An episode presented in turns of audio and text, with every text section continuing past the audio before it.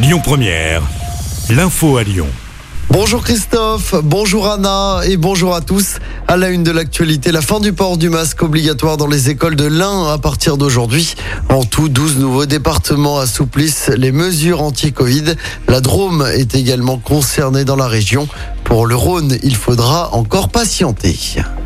Une macabre découverte à Chamelais dans le département du Rhône.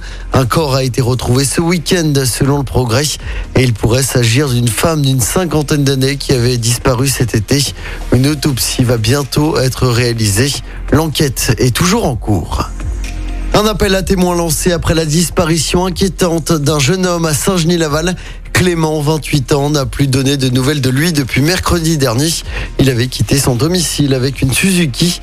La gendarmerie du Rhône a indiqué ne pas avoir d'informations concernant sa destination. On vous a mis sa photo et sa description sur notre site internet lyonpremière.fr. Ils demandent le respect et les moyens de faire leur travail dans des conditions sereines. Le personnel du lycée professionnel Marc Seguin est en grève ce lundi à Vénissieux.